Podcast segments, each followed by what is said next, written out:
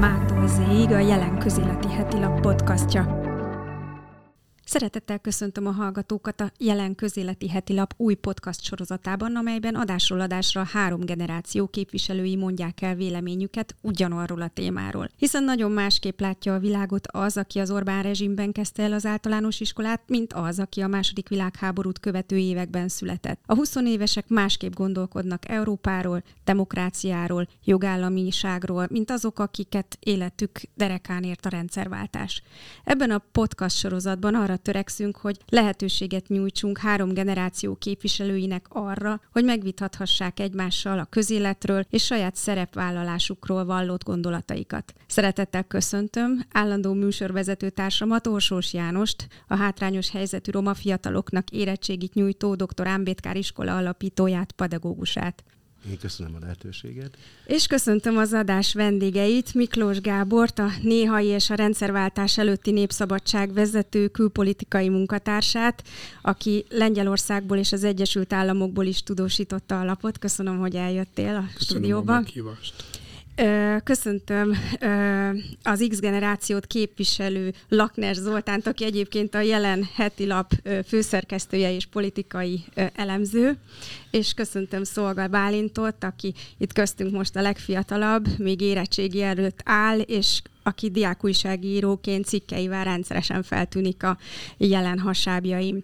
A beszélgetésünk apropója a jelen egyik mottója, amely az elitváltás szükségességéről szól, és így rögtön Zolihoz fordulok, és megkérlek, hogy beszélj nekünk kicsit arról, hogy mi vezérelte a szerkesztőséget akkor, amikor ezt a elitváltó mottót önmaga elé tűzte próbáltuk megfogalmazni azt, hogy tulajdonképpen mit is csinálunk, vagy mire is törekszünk, és persze ez az elitváltás, ez úgy hangzik, mint egy ilyen társadalmi forradalomra való felhívás, végül is ezzel nincsen semmilyen gond szerintem, de amikor mondjuk az én fejemben ez így, így összeállt, vagy amikor erről beszélgettünk, akkor alapvetően mégiscsak szakmai oldalról közelítettük meg, ezt a kérdéskört talán kétféle módon is. Egyrészt, egyrészt egy, én ezt egy szerkesztői célkitűzésnek tartom, hogy bármilyen témával foglalkozunk is, próbáljunk nem konvencionális kérdéseket feltenni, nem konvencionális válaszokat keresni, és hogy, hogy arra Szóval szerintem nekünk arra kell törekedni, hogy, hogy próbáljunk messzebb menni, mélyebbre menni azokban az ügyekben, amelyekkel foglalkozunk. Egyáltalán megnézni, hogy, hogy hogy mi az, amire érdemes rákérdezni, és hogy vannak olyan emberek, akiknek a hangját még nem hallottuk. Tehát, hogy ne az legyen, hogy tudjuk, hogy nem tudom, a gazdasághoz X vagy Y tartozik, a nem tudom én, a pártrendszerek elemzéséhez, meg, meg egy másik X és Y, és a kultúrában meg ugyanazt a három embert megkérdezni, és akkor 30 embert forgatni. És nem azért feltétlenül, mert hogy az a 30 ember nem rendelkezik érvényes tudással, de hogy közben meg van másik 30 ember, vagy másik 300 száz ember, akinek van érvényes tudása, akik jelenbeli ö, eredményekkel rendelkeznek, és ezek lehetnek tudósok, vagy lehetnek művészek, vagy lehetnek az élet bármely területén ö, működő emberek, akik itt és most csinálnak dolgokat, kapcsolódnak egymáshoz, vannak nemzetközi, hazai tapasztalataik, amelyekről érdemes őket megkérdezni, és hogy szerintem ezt a munkát kell beraknunk, hogy ö, hogyan tudjuk egyáltalán kinyerni azt, a, azt, a, azt az új tudást, amit el lehet juttatni az olvasókhoz, azzal a kockázattal együtt is, hogyha nem a nem a megszokott megoldást választod, akkor, akkor vállalod azt a rizikót, hogy, a, hogy az olvasó nem egy ismert névvel és egy ismert arccal fog találkozni. Mert az a tuti recept, hogyha hát valaki az, igen, olyas, valakit így szólítasz van, meg, akit van. Ehhez, ismernek. Igen, ehhez kell a lapnak egy hitelessége, amin, amin dolgozunk, hogy el, elhiggye nekünk az olvasó, hogy ezt most azért érdemes elolvasni, mert nem véletlenül találtunk valakit, akiről úgy gondoljuk, hogy tud neki valami újat mondani. És mennyire nehéz megszólítani az újakat? Nem tartanak ettől a speciális speciális magyar nyilvánosságtól azért, aki kiáll a napra, azt meg is süti a nap, tehát elképzelhető, hogy amikor szerepel, akkor támadásokat fog kapni, sőt, van akinek a média az egy ismeretlen terep, és pont azért, mert a kutatói vagy a szakértői kis bázisán eddig megbújva alkotott és csinálta, az annak nagyon szokatlan lehet az, hogy mondjuk reakciók érkeznek az interjújára, adott esetben kommentek, adott esetben politikailag valaki támadni fogja.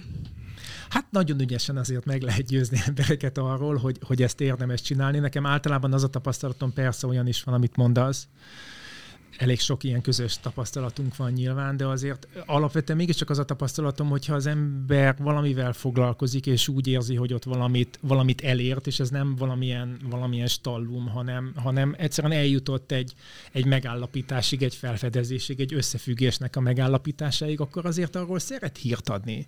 És hogy általában inkább imponál talán az, hogy, az, hogy van, aki erről tud, és aki erre kíváncsi, és aki, aki, aki arra kér, hogy ezt ossza meg, és talán még egy dolgot egyetlen mondatban megpróbálnék hozzátenni, hogy, hogy így a, a, ugye az én politikai elemzői ö, ö, irányomból is van ennek, a, van ennek az elitváltásnak is valamiféle értelme, mert ugye nagyon sokat beszélünk arról, hogy milyen váltásra van szükség a pártrendszerben, és hogy mennyire elegünk van már politikusokból. Én azért azt gondolom, hogyha elgondolkozunk mindazon, ami történt Magyarországgal az elmúlt 30x évben, ugye nekem is a rendszerváltás egy, egy politikai alapélményem, hogy honnan, hová jutottunk el, akkor azért ezt nem kenhetjük azt hiszem, hogy csak a politikusokra. Tehát ez az értelmiségre, a sajtóra is nagyon sok mindenkire tartozik. Tehát legalábbis reflektálnunk kell arra, hogy mi történt.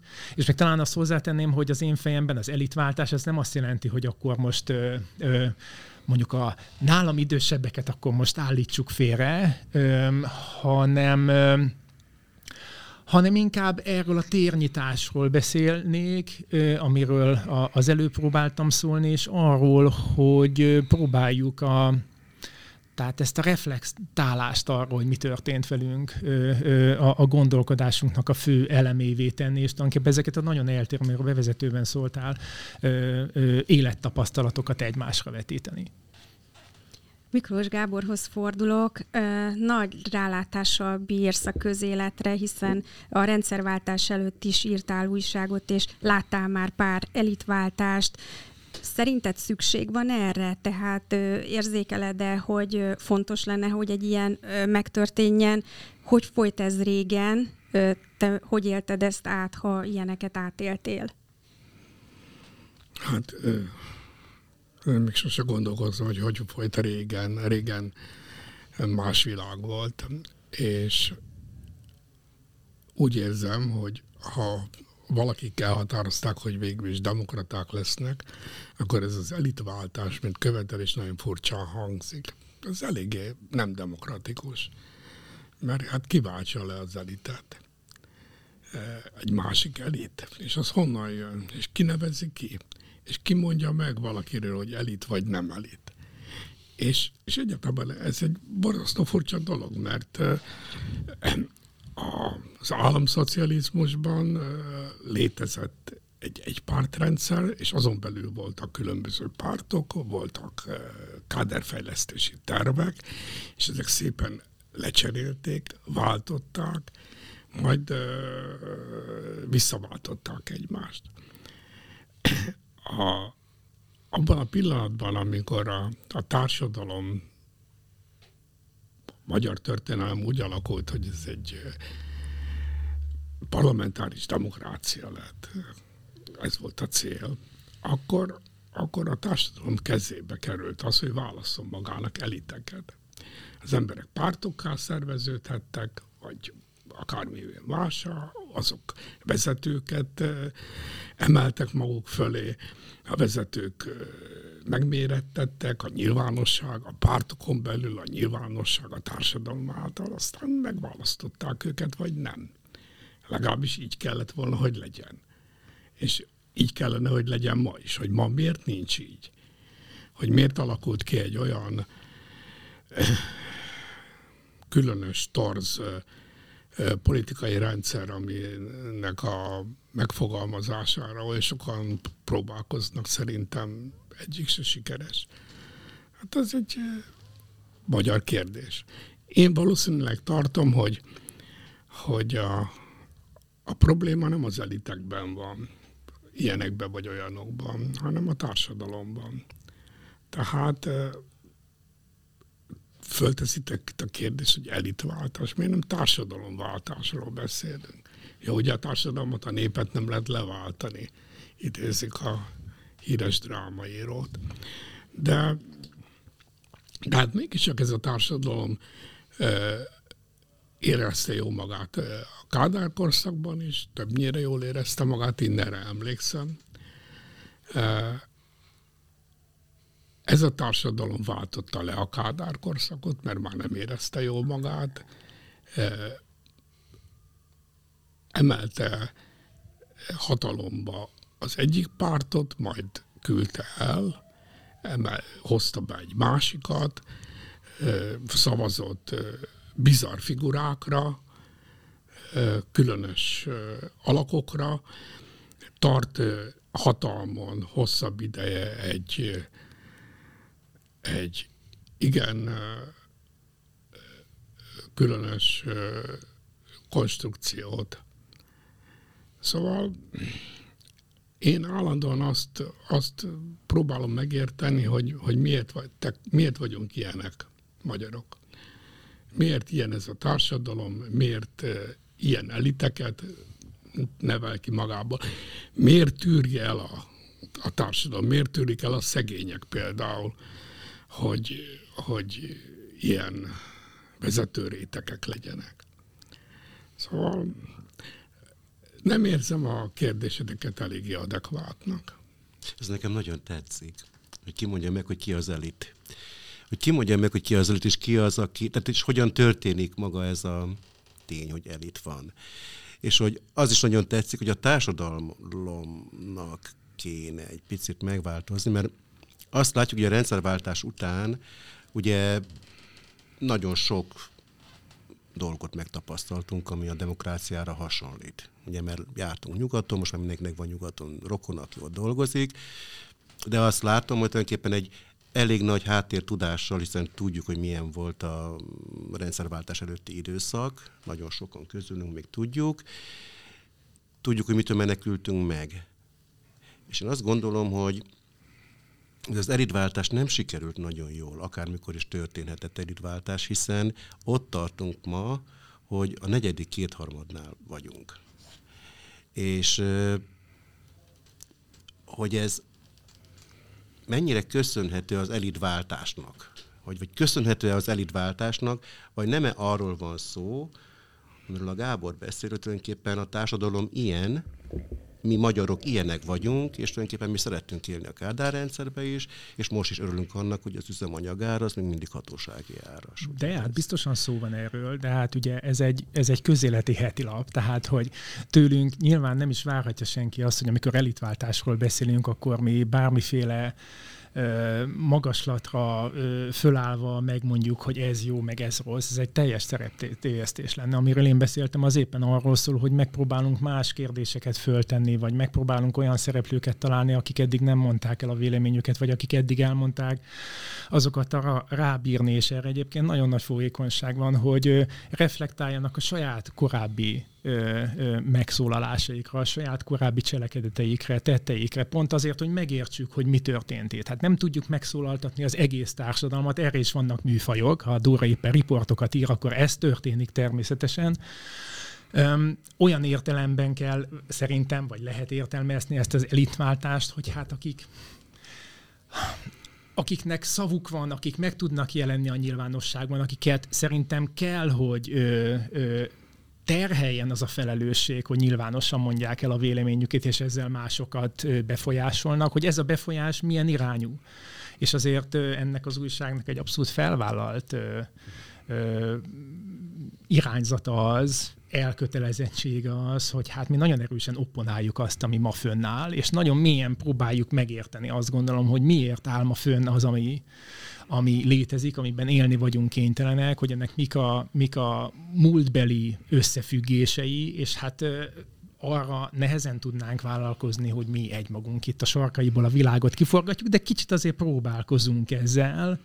Én nem akarom senkinek sem megmondani, hogy és nyilván az elit kifejezésnek a, a különböző jelentés tartalmain is gondolkodhatunk, de hát ha abban a bibói ö, értelemben használjuk ezt, hogy valamiféle mintaadás, akkor nekünk van egy vállalt értékrendünk, és az ehhez az értékrendhez illeszkedő, a szerintünk ehhez kapcsolódó alapvetően a demokráciára, a befogadásra, az emberi jogokhoz kapcsolódó elkötelezett értékekre gondolunk, szóval hogyha, hogyha az ehhez kötődő személyeket, szervezeteket, konkrét cselekvőket megtaláljuk, akkor ebben az értelemben szerintem igenis hozzájárulunk valamiféle elitváltáshoz. Egyszerűen ahhoz, hogy másként gondolkodjunk saját magunkról, másfajta elvárásaink legyenek, mint a társadalom tagjainak, arról a társadalomról, amiben élünk, és egy kicsit próbáljuk meg formálni, és ne csak azt várjuk el, hogy mások formálják helyettünk.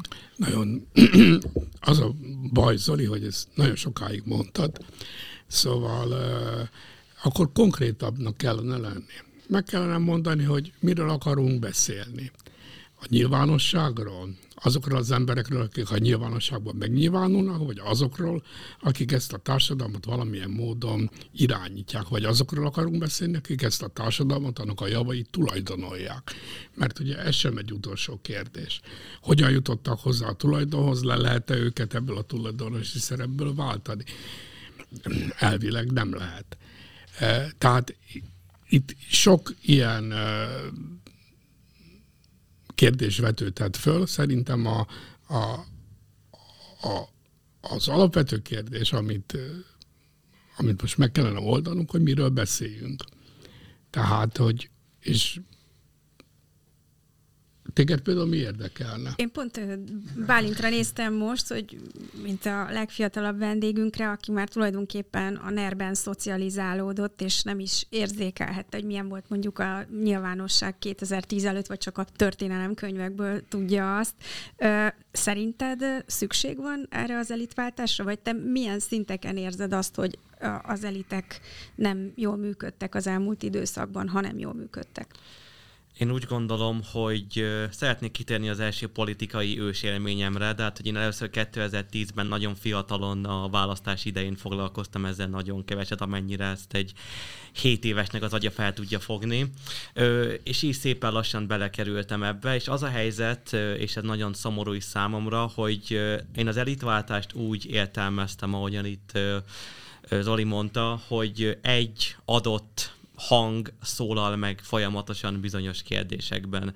Amióta... Tehát ezt te intenzíven érzed, igen, hogy ez hogy, egy hang. Igen, és úgy érzem, hogy például a fiatalok hangja, a mi hangunk, az nagyon maximum négy évente tűnik fel a médiában, egy adott választás vagy egy tüntetés után, amikor valamelyikünk káromkodik egy jó nagyot, hogy így mondjam, és utána ez két-három hétig lovagol rajta a média, és az adott illető sajnálatos módon el is tűnik a sülyeztőbe, hiába vannak nagyon szép és nagyon értékes gondolatai, amögött mondjuk a trágár kifejezés mögött. És ebben a szempontból én teljes mértékben támogatom támogatom azt az elitváltást, amit itt megfogalmaztunk. Emiatt is vágtam bele abba a diák újságírásba, hogyan te fogalmaztál, amit én jelenleg csinálok, mert nem nagyon hiszem, hogy van olyan társadalmi csoport, ami jobban tudná kezelni a fiatalok hangját, mint mi magunk a fiatalok.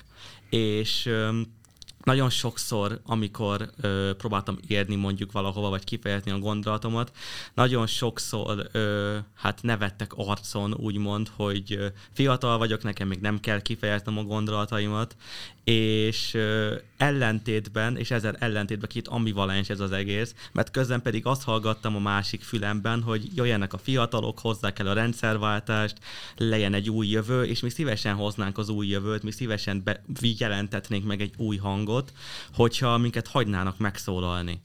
És mi lenne az a dolog, amit te elmondanál, ha hagynának megszólalni? Mint új hang ami merőben más, mint ez az elitváltás, amivel most itt elkezdtük az egészet? Mm, legjobb kérdést tetted fel. E, tanár vagyok. Érződik. Mm. Akár az oktatás területén is, ugye te azon a területen szoktál mostanában nálunk is publikálni, meg a diákfelületeket is arra használod, hogy most meglévő elégedetlenséget felhangosítsd? Öm, amikor az első publicisztikámat megírtam ezzel kapcsolatban, 2019. szeptemberéről beszélünk. Ö, alapvetően csak egy erkölcstanórának a történetét meséltem el, ahol a hittan tanár megkért minket arra, hogy imádkozzunk, és mondtam, hogy hát egy, ez egy erkölcstanóra, nem fog imádkozni. Kettő pedig az, hogy ez ezer meg egy jogomat sérti fel, amit meg is sor, soroltam neki, hogy most ez pontosan mit is sértünk meg ezzel, ami itt történik. É, a régebben volt egy szervezet, független diák parlamentnek nevezték, ez egy nagyon fontos civil szerveződés volt, ők fogalmaztak meg úgy gondolom a nagyobb mainstream médiában, először a fősorodat a médiában olyan javaslatokat, amik a poroszos oktatási rendszer helyett valami újat, valami mást akartak javasolni. Nagyka nagyjából 14 éves voltam, és annyira úgy éreztem, hogy ez a frontális poroszos rendszer számomra nem működik. Annyira szeretnék mást, máshogyan tanulni, hogy csatlakoztam ebbe a szervezetbe, hogy a választás útján lehetett bekerülni. Azóta pedig folyamatosan igyekszem bizonyítani azt, és nagyon sok oktatási kutató, mondjuk pont Nahalka István, vagy még sorolhatnám, van azon az állásponton, hogy egy alternatív diákközpontú oktatás sokkal jobb eredményeket ér el, sokkal jobb eredményeket vált ki a diákokból, mint a poroszos frontális verzió. Nem véletlenül beszélünk mindig a skandináv oktatási modellről például, mint egy olyan példa, amit hát az országok szépen lassan elkezdenek követni. Magyarországon pedig még folyamatosan arról beszélünk, hogy a tanárok megkeresik-e a minimálbért. Szóval például ezt szeretném elmondani, ennek a nevetségességét. És amikor erről beszélsz, akkor mit érzel a saját közegedben, a saját diáktársaid között? Mennyire jut el a hangod? Mennyire ö, kapcsolódnak rá a mondandódra? El tudsz-e hozzájuk érni? Egyáltalán foglalkoztatja-e a generációdat ilyen értelemben a közélet?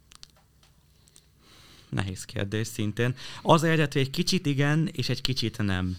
Mindig megvan az a réteg, és szerintem minden generációnak megvolt az a rétege, aki nagyon erősen foglalkozik a közélettel, aki tényleg politikát lélegzik. Most egy kicsit rökhöz kötött történetet fogok elmesélni. Mi például testnevelés órák előtt a fiú öltözőben komoly politikai vitákat szoktunk tartani. De hát, hogy nekem vannak jobboldali osztálytársaim, én mondjuk inkább egy baloldali álláspontot képviselek a szociális gazdasági hát vitáink jelentős részében, mennyi ezt lehet szakmai vitának nevezni, és mi ténylegesen erről szoktunk beszélgetni, van álláspontunk. A... És hogy érzed, hogy akikkel vitatkozol, ők honnan tájékozódnak? Tehát honnan vannak az információik? Az iskola ad erre teret? Vagy a szülőktől hozzák? Vagy az közösségi platformokon keresztül leginkább a, leginkább a közösségi platformok, igen. Pont olvastam el egy kutatást idefele jövet, hogy ez egy amerikai kutatócsoport, a nevét már elfelejtettem, hozta nyilvánosságra idén májusban, hogy mondjuk egy átlagos fiatal 10,9 órát tölt, Ö, azt tudom, hogy naponta vagy hetente, szerintem inkább hetente a TikTokon, de akár lehet ez naponta is. Ö, és ameddig mondjuk a mondjuk a mellettem ülő két generáció fejében lehet, hogy úgy él a, a TikTok, mint platform, mint egy hely, ahol lehet ilyen bohókás, vicces dolgokat megosztani. Addig például pont tegnap küldte egy kedves barátom azt a felvételt, ahol a most becsapódott, hát nem tudjuk, hogy ukrán vagy orosz rakét, ugye most erről megoszlanak a vélemények. Szóval, hogy az erről, az ezzel kapcsolatos történetet egy TikTok elmesélte, és a végén hozzátette azt, hogy ez valószínűleg az ötös cikkei bevezetését fogja magával vonni, miközben ugye ez egyáltalán nem valószínű. Szóval nem szabad és nem kell megbízni az ilyen platformokban, viszont én azt érzékelem, hogy egyre nagyobb hangot kapnak, és ez a úgymond demokratizálódó médiapiac ezáltal, hogy lassan már bárki lehet újságíró, akinek van telefonja és internet kapcsolata. Ez olyan szempontból jó, hogy most egoistának fogok hangzni, az olyan emberek, mint én, egy 300 fős faluból megszólalhatnak és elmondhatják a véleményüket, de olyan szempontból pedig nagyon rossz, hogy lehet harmadik világháborúval riogatni a TikTokon, ami pedig ugye pánikvásárláshoz vezethet például, ugye, ami senkinek sem jó. Gáborhoz fordulok, mert egy picit visszautalnék még a népszabadságos évekre, hiszen te részt vettél abban a folyamatban, amikor a rendszerváltás éveiből a lap átalakult, és tulajdonképpen a legsikeresebben szárnyaló időszakához vezetett a lapnak. Milyen reményekkel vágtatok akkor bele? Nem volt-e benne a abban a levegőben az, hogy mégiscsak azért le, le, le kell váltani eliteket, még hogyha nem is beszéltetek erről ilyen nyíltan, hogy mondjuk ugyanazok az újságírók, vagy más újságírók ö, kerüljenek vezetői posztokba, tehát hogy ez, ez hogy nézett ki akkor? Hát ez az életem legszebb időszaka volt. Például azért is, mert ez az önreflexió ideje volt. Tehát a 80-as évek utolsó éveiben az embernek, egy olyan embernek, mint én, alkalma volt arra, hogy, hogy összehasonlítsa azt, hogy mit csinált tíz évvel korábban, és akarja ezt ugyanúgy folytatni, akarja ugyanolyan dolgokat írni, mint addig, vagy, vagy más normákat akar érvényesíteni.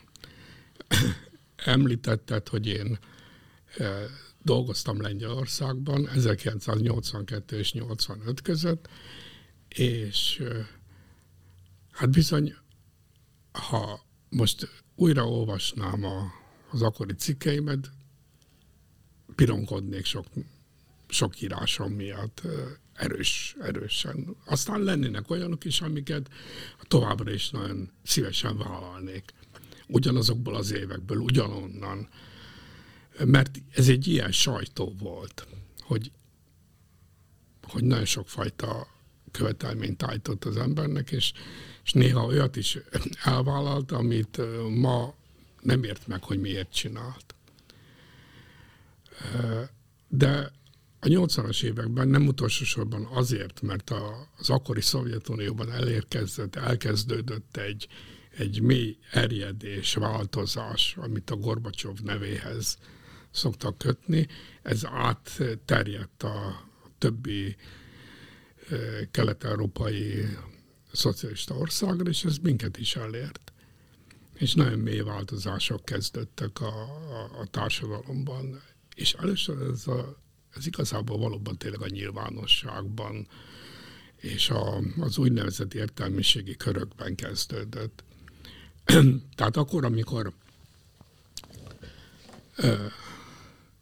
az az időszak elérkezett a Népszabadságnál, amitről kérdeztél, akkor az egy olyan helyzet volt, hogy az újság e, újságíróinak egy része, nem tudom, hogy többsége vagy, vagy nem, kezdte úgy érezni, hogy, hogy lemaradtunk, hogy mások előbbre vannak és jobban csinálják, hogy az emberek nem népszabadságot akarnak olvasni, nem abból akarnak tájékozódni, hanem hallgatják a Magyar Rádió késő esti adásait, egyes még tévéműsorokat is, vitaműsorokat, amik voltak, már elkezdődtek, más újságokat olvasnak, tudom én az élet és irodalmat, vagy a vagy a Magyar Hírlapot, ami a, akkori időben egy komoly konkurenciájának kezdett eh, felnőni a népszabadságnak. Tehát kezdtük érezni, hogy inadekváltak vagyunk, nem, nem, nem, nem megyünk együtt a dolgokkal. És például én külpolitikai újságíróként azt tapasztaltam, hogy kezdenek eh, kezdenek minket eh, felülről a, a laptulajdonos részéről nyom, kezdtek nyomást gyakorolni ránk, hogy ne írjunk annyit a Szovjetunió belüli eh, változásokról, a, arról, hogy kezdik feltárni a sztálini gyilkosságokat, a jogtalanságokat, a, a, az, a tömeggyilkosságokat. Hogy ne írjunk annyit arról, hogy hogy gazdasági reformot kezdenek. Szóval kialakult egyfajta ingerültség. Létrejöttek független szervezetek erről, hogy szabad-e írni, vagy nem szabad írni, hogyan lehet erről beszámolni, hogy ki ír először, kiket keresnek meg. Olyan is volt, hogy azt kezdtük észrevenni, hogy nem szívesen ülnek mellénk a sajtóértekezleten a kollégák. Vagy legalábbis úgy érezte valaki, hogy, hogy, hogy nem lett már olyan jó dolog népszabadságosnak lenni. Végül is az újság fellázadt, amikor, amikor kiderült, hogy hogy az addigi főszerkesztő elmegy, és helyébe egy nagyon fontos pártembert, a nemrég meghalt Berec Jánost akarták, akarták helyezni, és a, a szerkesztőség, a szerkesztőség akkori pártszervezete ezt megakadályozta. Nagyon lojális hangú, udvarias levélben, amit a pártvezetéshez intézett, de ellenállt ennek még akkor ellenállt, mikor még, még nem volt nyilvánosságra hozott pártatározat. Ez nonsens egy úgynevezett pártállamban, hogy ilyet csináljanak. Ez lázadás volt. Piti lázadás, de lázadás. És ennek az eredményeképpen lett aztán Ötvös Pál a lap főszerkesztője, és cserélődött le több vezető,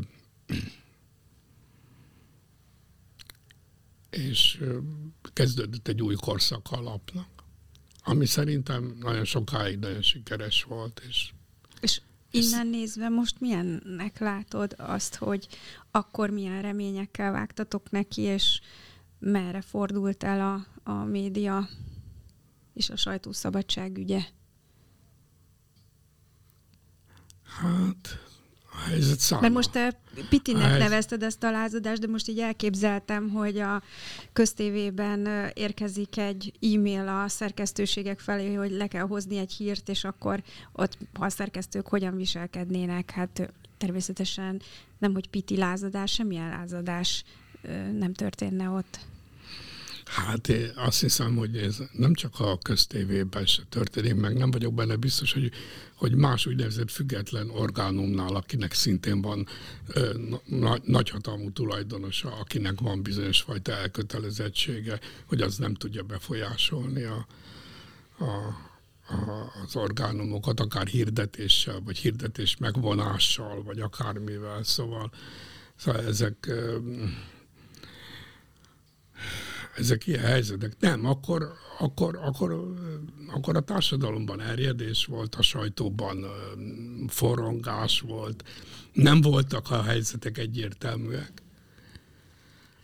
Nem voltak a helyzetek egyértelműek. Én emlékszem arra, ez is egy nevetségesnek hangzik, megválasztotta a Népszabadság pártszervezete engem küldöttnek a 8. kerületi pártértekezletre és ott felszólaltam, és az elvtársak engem kifütyültek, és nem szavaztak be egyetlen népszabadságos sem a budapesti pártértekezletre, mert elégedetlenek voltak a, párt, a, a pártlappal, mert az nem volt eléggé eh, harcos és balos, és nem állt ki a kvázi reformok ellen.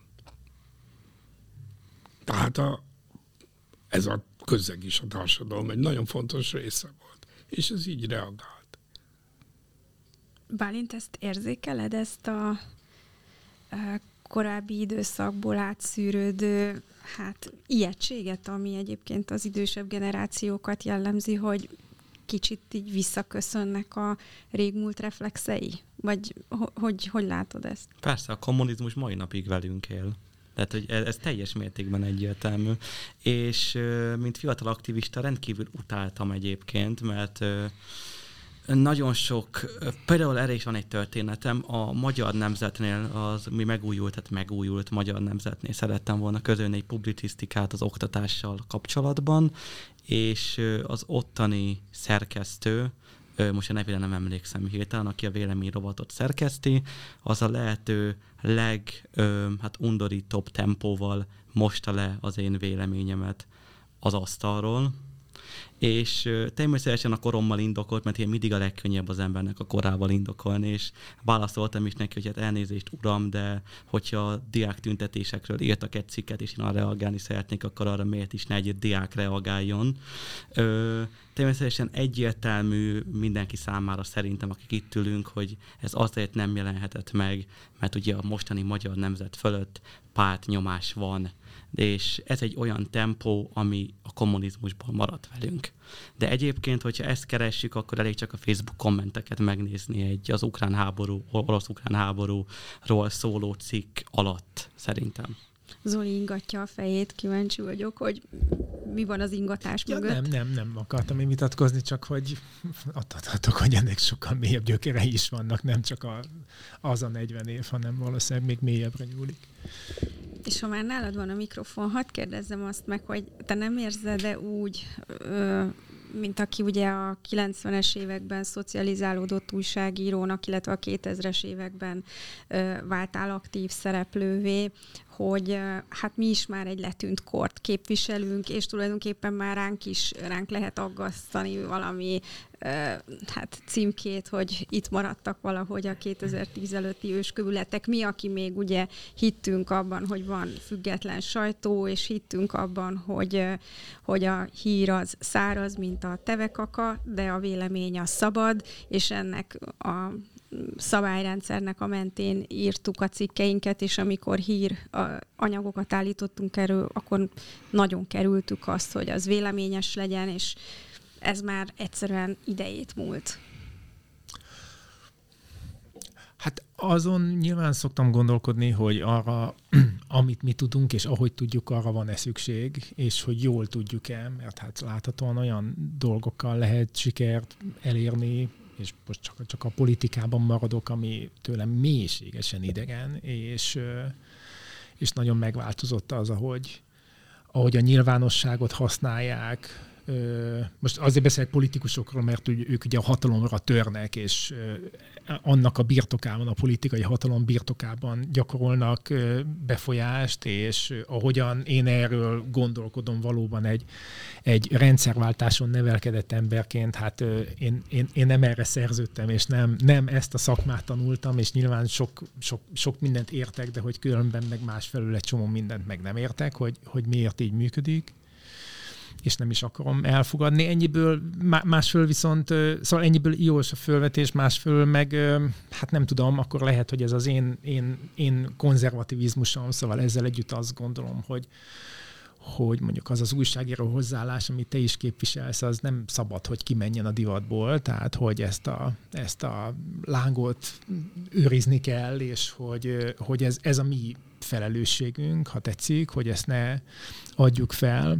De nagyon érdekes amúgy, és valójában ez az, ami szíven ütött most a kérdésedben, ez a, ez a nemzedéki kérdés, mert nyilván ennek az elitváltásnak van egy ilyen generációs vetülete is, ezt is itt kerülgetjük, bennem ez már elég rég megfogalmazott. Most azon gondolkodtam, egy barátommal beszélgettem erről, aki hát más, más szerepben, de szintén a politika közelében mozog, és azon gondolkozom, hogy négy éve vagy nyolc éve beszélgettünk erről, de elég régen, hogy lehet, hogy a kettő között, hogy tulajdonképpen, hogyha ha aláírhatnánk egy papírt, egy szerződést arról, hogy mi átadjuk mindazokat a tapasztalatainkat, az összes az összes hibával, vagy az összes olyan hibával, hogy valamit nem tettünk meg, amiről ma már tudjuk, hogy meg kellett volna tenni, hogy valahova ki kellett volna állni, hogy erősebben föl kellett volna vállalni egy véleményt, hogy más mellé oda kellett volna állni, amikor szüksége volt rá. Szóval, hogyha mindezekkel együtt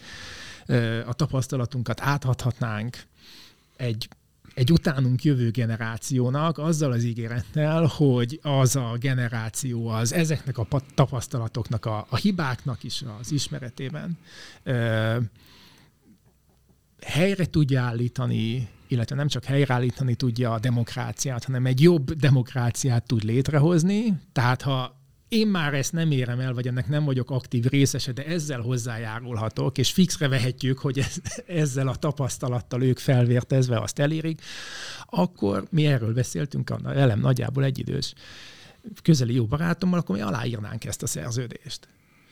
És a fejedben végig zongorázódott ez? Tehát, hogy vannak ilyen tapasztalatok, amik így konkrét javaslattá formálhatók? Hát igen, ugye most mondtad ezt az újságírás, most ne, nem menjünk bele az én szakmai identitásomnak a különböző hasításaiba, de mondjuk nekem főleg a, főleg a politikai tanácsadói koromból vannak egyébként olyan, olyan emlékeim, hogy hogy tudom, hogy mikor kellett volna agilisabbnak lenni, vagy mikor kellett volna határozottabban nemet mondani, vagy mikor kellett volna sokkal erősebben lobbizni egy, egy vélemény mellett, mert, mert az igenis úgy volt helyes, és nem lett volna szabad az árral sodródni, és, és több konfliktust föl kellett volna vállalni, és lehet, hogy ez nem változott volna, vagy nem változtatott volna, de legalább az én lelkiismeretem annyiból tisztább lenne, hogy megpróbáltam, és igazából ez a képletes szerződés, nem tudom, ez egy ilyen pozitív Fausti alkú, ez ugye nyilván valami olyat is tartalmaz, hogy, hogy hát az én reményeim elég, elég vékonykák azzal kapcsolatosan, hogy mondjuk az én, az én felnőtt aktív életemben, amikor még nagyjából eszemnél vagyok,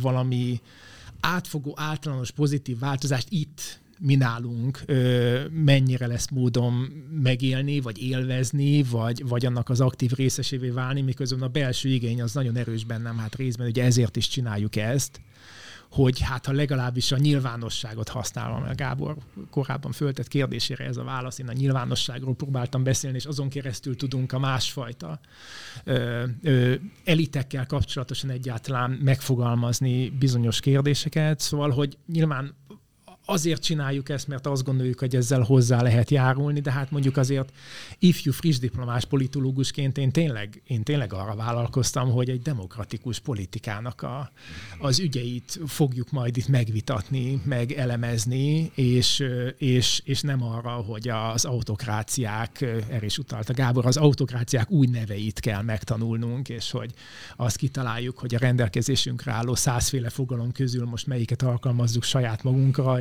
hogy, és hogy és hogy hát ebben a korlátozott szabadságban, amiben, amiben élni vagyunk kénytelenek, hogyan tudjuk azokat a kis, kis köröket kitölteni, amiket, amiket, amiket egyáltalán a rendelkezésünkre bocsátottak. Hogy hallgatlak titeket, egy nem, nem tudom nem elővenni a cigánykártyát, ugye, mert itt ülök. És próbáltam előszedni az emlékeimet, az olvasási élményeimet a Népszabadságból a 2000-es évek előttről, és nem nagyon ugrik be nekem semmi, és arra emlékszem, hogy a 2000-es évek elején elkezdtek az integráció, szegregáció ügyében megjelenni ö, újságcikkek, én is írogattam még akkoriban, vagy velem is készítettek interjút a Népszabadságba, és volt benne valami nehézség. Tehát ez ugyanaz volt, amikor hasonlított az a példa, hogy ne írjunk a oroszokról, mert az...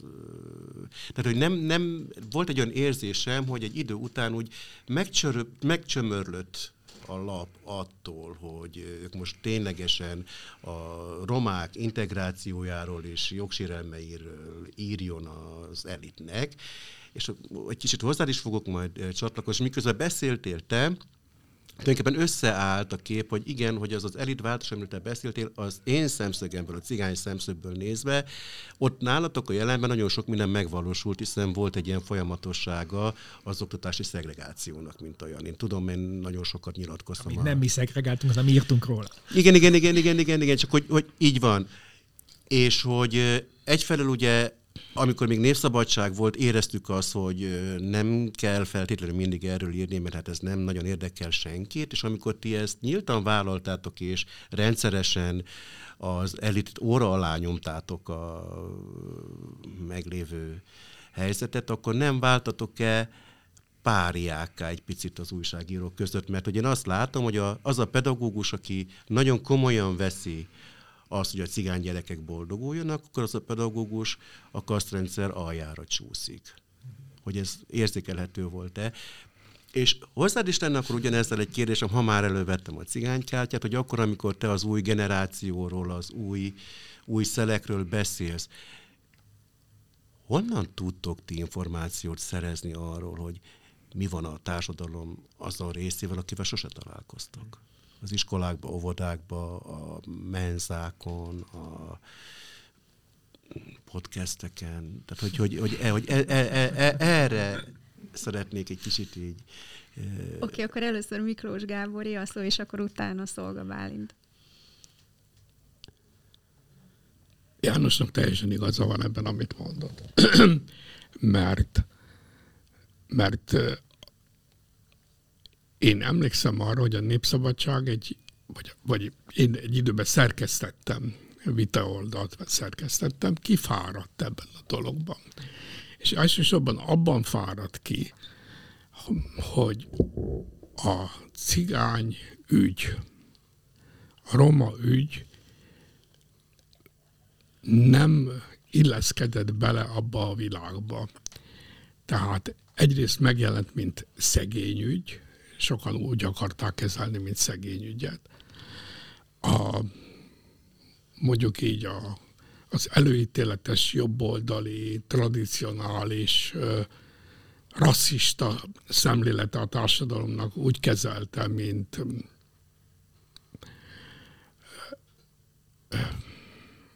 mint faji ügyet, és szerintem ma is úgy kezeli. És, és volt egy, egy nagyon erős jelenléte a, egyfajta aufklérista, felvilágosodott, abszolútista szemléletnek, ami Mária Teréziától Kádár Jánosig vonult végig, amelyik úgy kezelte a dolgot, hogy igen, ezen változtatni kell, kemény, központi intézkedésekkel. De a rendszerváltás ugye a jogvédő, a jogvédő szempontokat hozta előre, és a jogvédő része a cigányi megoldásának került, került a, a felszínre. És én azt hiszem, hogy a mi ott újságírók, szerkesztők nehezen tudtunk ebben az ügyben döntést hozni, hogy, hogy, hogy, hogy igazából mi az, ami, ami, az, mi a tuti. És volt még egy szempont, hogy azt vettük valószínűleg észre, vagy, vagy olyan reakciót kaptunk a társadalomtól, hogy nem akarnak erről olvasni. De azt arra nem gondoltatok, hogy akkor ez így nem, nem stimmel valami, hiszen alapvetően a Népszabadságnak az olvasói, ha jól tudom, akkor nem feltétlenül jobboldaliak voltak. És hogy a baloldalon sem fogalmazódott meg egy olyan igény a rendszerváltás után a demokráciára való áhítatban, hogy a társadalom minden polgárát gondoljuk olyannak, mint magunkat? Vagy te, kívánjuk nekik is olyat is? Te, Tehát, hogy... te, te is tudod, János, hogy ez a bal-jobb oldal dihotómia, ez ebben a társadalmi kérdésben nem érvényes. Tudom, hogy egyetértés van cigányügyben, tudom, csak mégiscsak szeretném egy kicsit hát, a, a meglévő lelkismeretet tovább piszkálni. De, de hát természetesen nagy lelkismeret furdalással éltünk, és úgy kussoltunk. Én, én legalábbis, mint szerkesztő, van is emlékem ilyen, amikor ilyen zavarodott helyzetbe kerültem szerkesztőként és szerzőként is.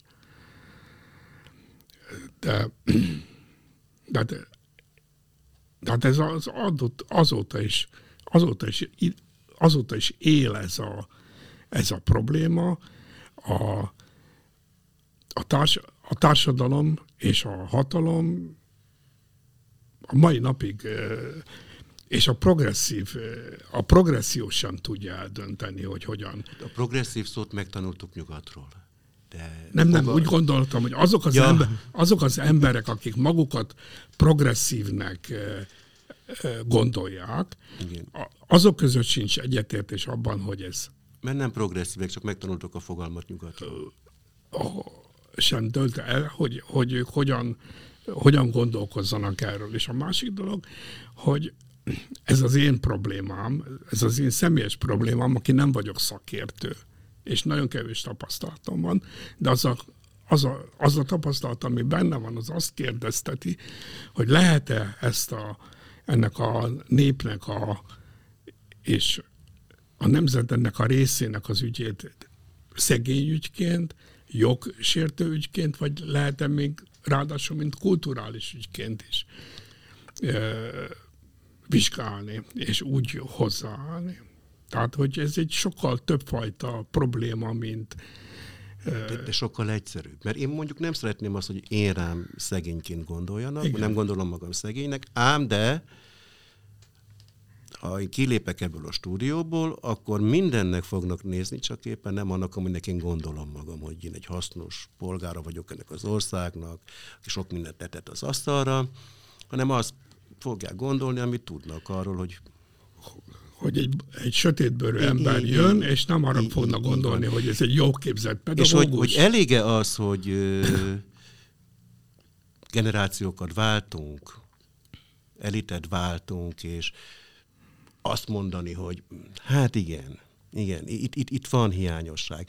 De gondolok erre, hogy, hogy most, most is váltani készülünk. Ugye készülünk váltani a negyedik kétharmadot lefelé. És most van egy árnyék kormánya a DK-nak például. És én ott nem látok a, a meghatározó emberek között egyetlen egy roma. És a többiben látsz? Nem érdekel, most, most erről beszélünk, mert, a, mert, mert a DK-t én, a, mint hogyha egy kicsit így, így automatikusan a népszabadsághoz próbálom kötni. Hogy ja, az, ez, a, az, az, ez tévedés. Nem, nem, nem, nem, nem, nem, nem, csak az a réteg, aki ma a DK-ra szavaz, az szerintem olvashatta régebben a népszabadságot nagy eséllyel. Nagyobb eséllyel, mint Ez a... igaz. Na, na szóval, hogy, hogy, hogy, igen. Ez igaz. De hogy, hogy, hogy értitek, hogy mi az én ö, problémám? Hogy... Abszolút, és akkor itt hoznám vissza az előző kérdésedet, amit Bálintnak ö, címeztél, hogy egyébként, aki ö, fiatalként és baloldali újságíróként definiálja magát, az hogyan tájékozódik erről a társadalmi rétegről, amelyikkel egyébként a köszönhetően a szegregált oktatásnak egyáltalán nem találkozik én igyekszek minél több személyes tapasztalatot szerezni ezzel kapcsolatban, mint ember, mint újságíró. Én nekem olyan, olyan szinten szerencsés helyzetem van, hogy általános iskolában én nem egy szegregált osztályban tanultam, tehát nekem voltak roma osztálytársaim végig a nyolc éven keresztül, Ö, volt ugye, aki ki hozzánk bukott például, volt, aki jött, mert máshonnan mondjuk nem látták szíves, és onnan elküldték, szóval rengeteg tapasztalatot adott az élet nekem ezzel kapcsolatban, csak is szeretnék egy pillanatra rákanyarodni arra a pozitív Fausti alkúra, ez nagyon szép kifejezés, nagyon megtetszett, amit mondtál, és úgy gondolom, hogyha ez egyszer akármilyen formában eljön, de hát, ö, át tudjuk venni azt a lángot mi baloldali, nevezik progresszív baloldalinak, én kicsit jobban utána néztem, mint a Wikipédia oldal az interneten. Szóval, hogy, hogyha, Erről egyszer, el, hogy, hogy, hogyha, hogyha egyszer eljön ez a váltás, és mi átveszik a lángot, szerintem ennek egy nagyon fontos ö, szempontnak kell lennie, hogy ilyen témákról csak személyes tapasztalat alapján írunk, és minél többször igyekezzük szerepeltetni. És tudom, jelenleg rendkívül idealistának hangzom, és úgy, mint aki nem foglalkozik a már említett olvasói igényekkel, de számomra nagyon fontos, hogy ez például megjelenjen, mint, mint említettem, mint magánember és mint jövendőbeli újságíró. És Zoli, hogy te nem érezted azt, hogy párjává voltatok attól, hogy ti nagyon sok szegény és cigány ügyel jöttök elő a jelenbe. Igen, megjegyeztem a kérdést, de örülök, hogy újra föltetted. Hát ugye ebben a szerkesztőségben van két diplomás szociálpolitikus, ez eléggé, hogy mondjam, leszűkíti a választási lehetőségeinket. Gondolkoztam, mióta elő, először megfogalmaztad ezt a párjává válás kérdést, nem tudok rá igazából válaszolni, az őszinte válaszom az, hogy nem érdekel.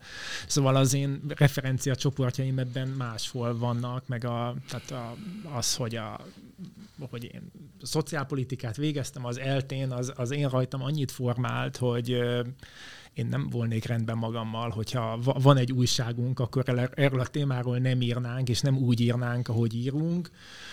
Szerintem ez pont az a fajta nem szívesen használom ezt a misszió szót, mert annyira, annyira szóval kicsit túl nagyszabású, de hogy, de hogy hát mégiscsak arról van szó, hogy va, valamit, valamit gondolunk a világról, és akkor ezt próbáljuk megmutatni, és, és hát ha találunk hozzá egy olyan közönséget, amelyiket ez kifejezetten érdekel, és megérti, hogy miért fontos erről, erről beszélni, és így beszélni, mert hogy hát emberek vannak ezek mögött, a történetek Kialakult mögött. egy ilyen közösség? Mit gondolsz, aki erre kíváncsi? Én olyan visszajelzést nem kaptam, hogy a, a, az újságot valaki azért nem veszi a jövő héttől, mert mert, a, Betúltoljuk a mert témát. igen, igen, igen, mert a Dóra már megint írt Hmm. egy, egy, egy riportot, nem tudom, a roma szegregációról, szóval, hogy ilyen, ilyen nem volt.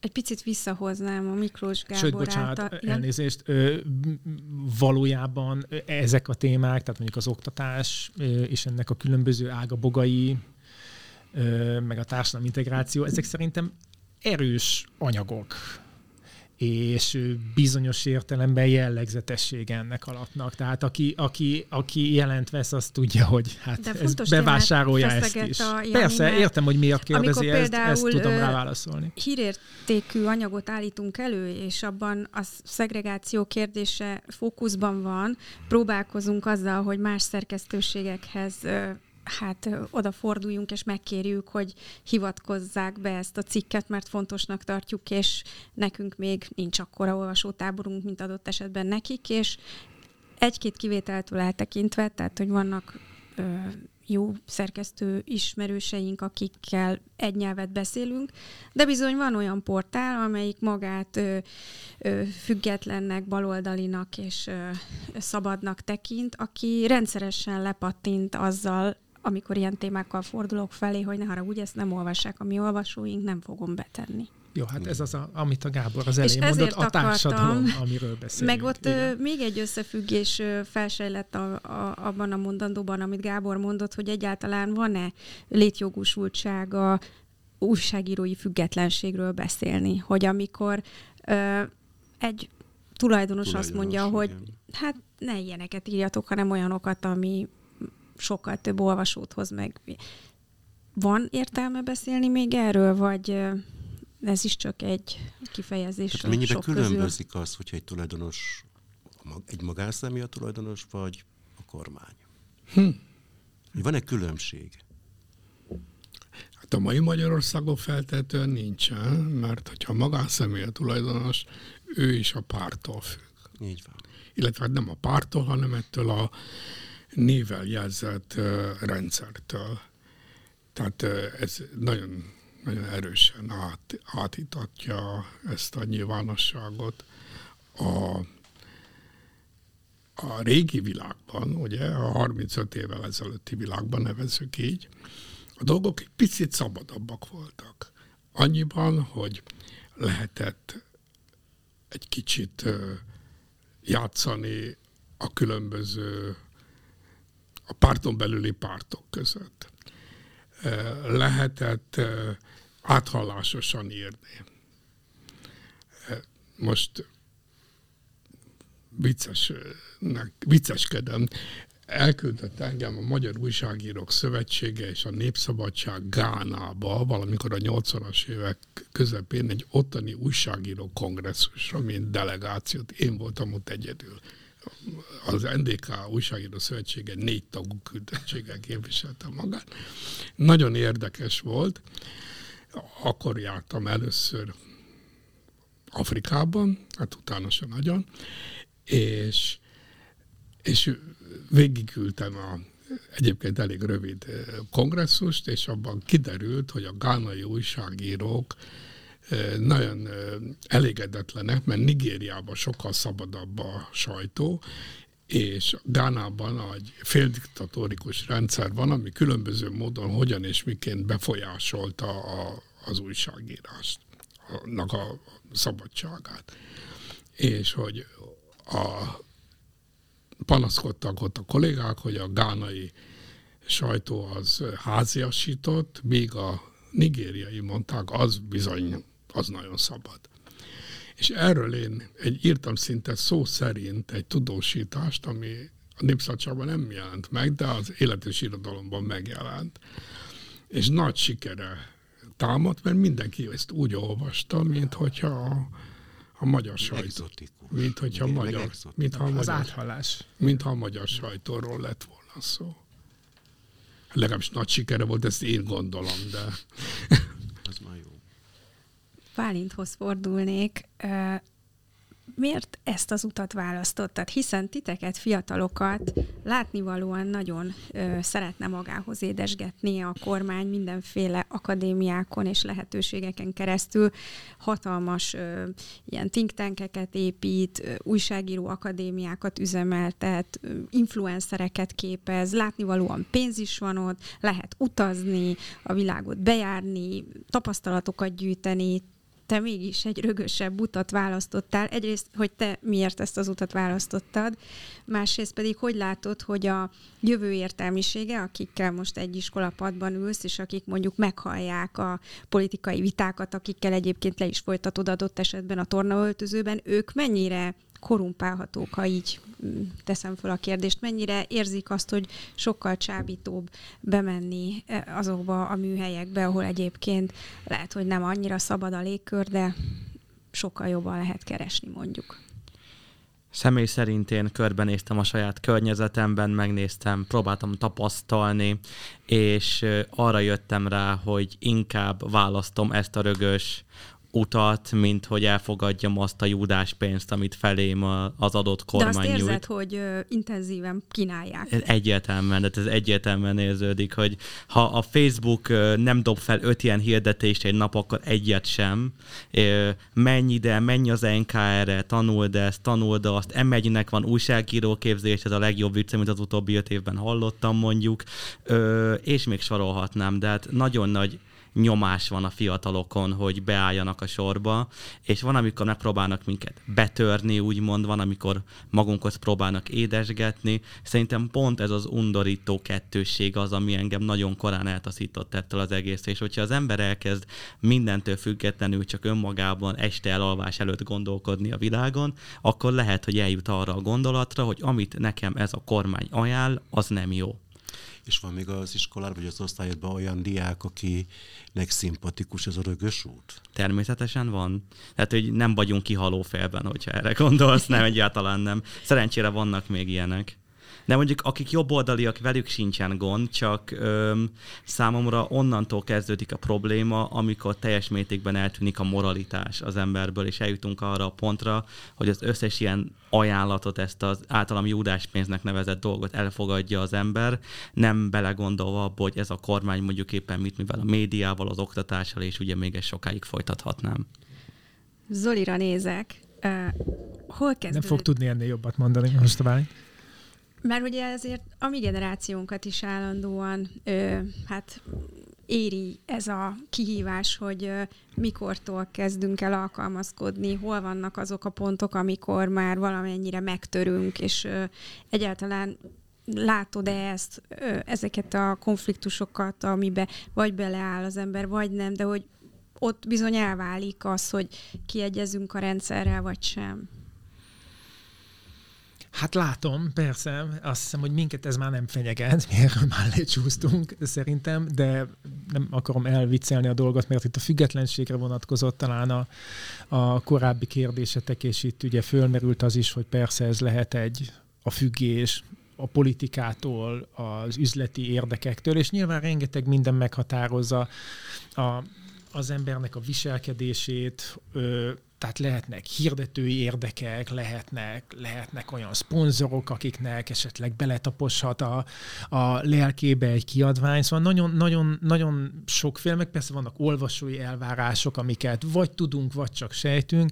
Én szerintem azért mégiscsak az a meghatározó, most többet, többször mondtuk már ezt az őreflexió kifejezést, szóval, hogy ezzel foglalkozunk-e egyáltalán, hogy, hogy, hogy, hogy folyamatosan így szkenneljük-e magunkban, hogy most mit miért csinálunk egészen pontosan, vagy egyszerűen csak átadjuk magunkat annak, hogy akkor csináljuk azt, a, a, ami a legkisebb ö, ellenállást váltja ki, és ö, pusztán, pusztán magunkat akarjuk jól érezni benne, miközben szerintem onnantól kezdve, hogy valaki kilép a nyilvánosság elé, visel valamiféle felelősséget azokért a szavakért, amelyeket, amelyeket megfogalmaz, és amelyeket közread, és hogy hát azért az mégsem mindegy, hogy a rendelkezésedre álló mozgásteret azt mire akarod fölhasználni. Arra használod föl, hogy még nagyobb teret adj a propagandának, vagy még nagyobb teret adj egy olyan tulajdonos érdeknek, nálunk ugye mi vagyunk a tulajdonosok, ez, ez itt nem merül föl ennek az összes problémájával, de dolgoztunk olyan helyen